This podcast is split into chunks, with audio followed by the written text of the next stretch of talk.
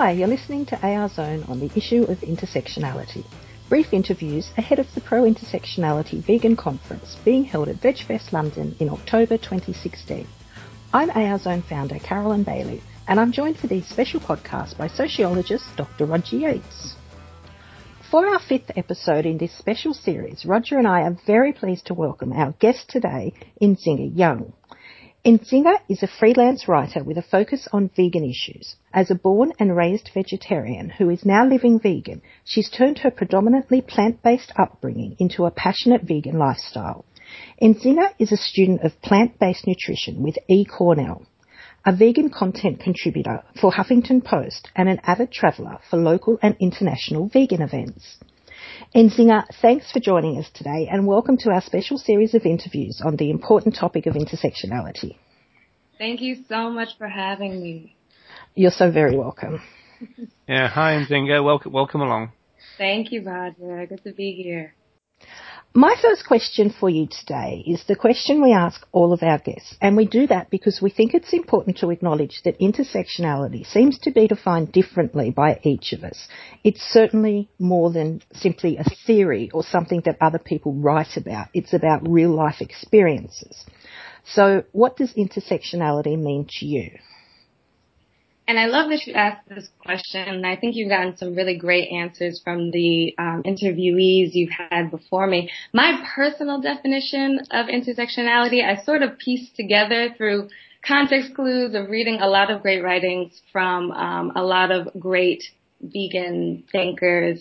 Um, so my, I see intersectionality as honoring all that I am and honoring all that everyone else is. So within the context of veganism, me as a black woman who is also vegan, my experience with veganism will be different because I have to fit in all these other um, pieces of my identity. So when I'm intersectionally minded, like many of us are, I, I like to think that we are thinking about the other factors that either encourage or discourage somebody from going vegan. So again, another black woman who, or, or, or any person who may have um, is discriminated in any kind of way, is suffering from any other um, financial hardships, physical hardships, is, is seen as less than within our society, we have to communicate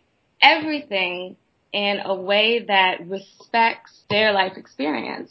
So when it comes to veganism, and this is a lot of what I write about, it's about honoring where a person is and communicate veganism with consideration of all the other factors within somebody's life experience. That's a wonderful answer, Nzinga. I really appreciate that. Thank you. I also wanted to speak with you today about food deserts. Could you please speak about what is a food desert? How big a problem are they for the people affected? And should pro-intersectional advocates tailor their advocacy when engaging with those affected? So um, I live in New York City, and I can't remember. And I know I wrote about it off the top of my head. I can't remember the exact statistics about what sort of officially makes something a food desert. But essentially, it's when you don't have easy access to a full range grocery store. You don't have easy access to plant-based options uh, within your immediate community. So I get a lot of people saying, ah, there's no way that you would have to, anyone would have any problem getting vegan food. But in New York City and in a lot of places all across the United States and the world, um, there are definitely areas where either there is plant, there are plant-based options, but they aren't affordable because of gentrification, or the immediate area, there are just a lot of um, bodegas, as we call them, which are just sort of like convenience stores that sell snacks and chips and sodas. Um, they're easy to find in a lot of the communities um, within the lower income areas of New York City. But there are also, even if there is a grocery store in the area, if it doesn't carry a, a wide enough range of edible plants, because a lot of times these places will have uh, things that are expired and and a limited selection of maybe a few bananas and onions and just sort of this random assortment. If that's in somebody's area, it's still considered a food desert. um, because these aren't things that people are able to sustain themselves on. So they are a really big problem in the communities that I live close to. I think that's a, a, sort of the direction I hope veganism goes into that instead of saying, oh my gosh, everybody needs to go vegan, we look at the issues that keep people from going vegan, and in a lot of cases it's food deserts, and see how we can change that circumstance so that somebody has the mental space to be able to think, now I have nutritious options.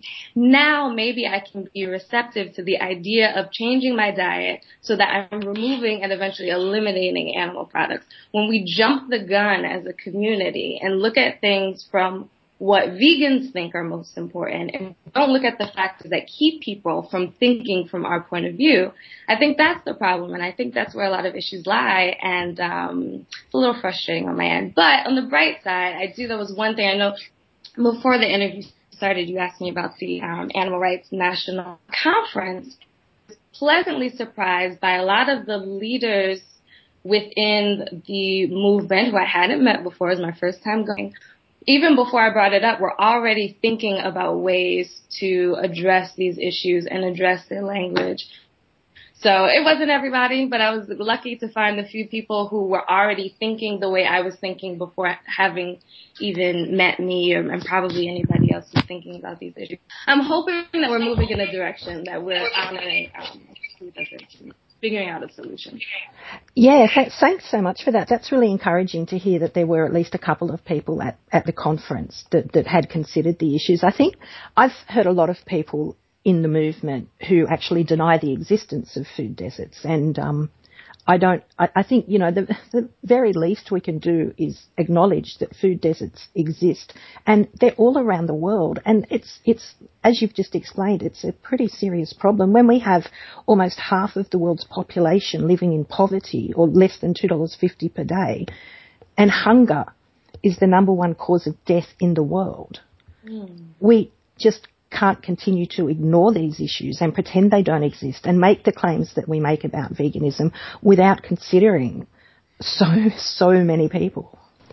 So true. So true, Karen. Nzinga, thank you so much for speaking with us today. Your insights are really valuable and we really appreciate your time. And I also wanted to thank you for everything that you continue to do on behalf of both humans and other animals. Thank you so much, Carol.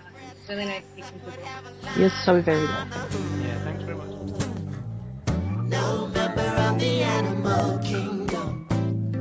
Nurses past maturity. No member of the animal kingdom ever did a thing to me. So I don't eat red meat or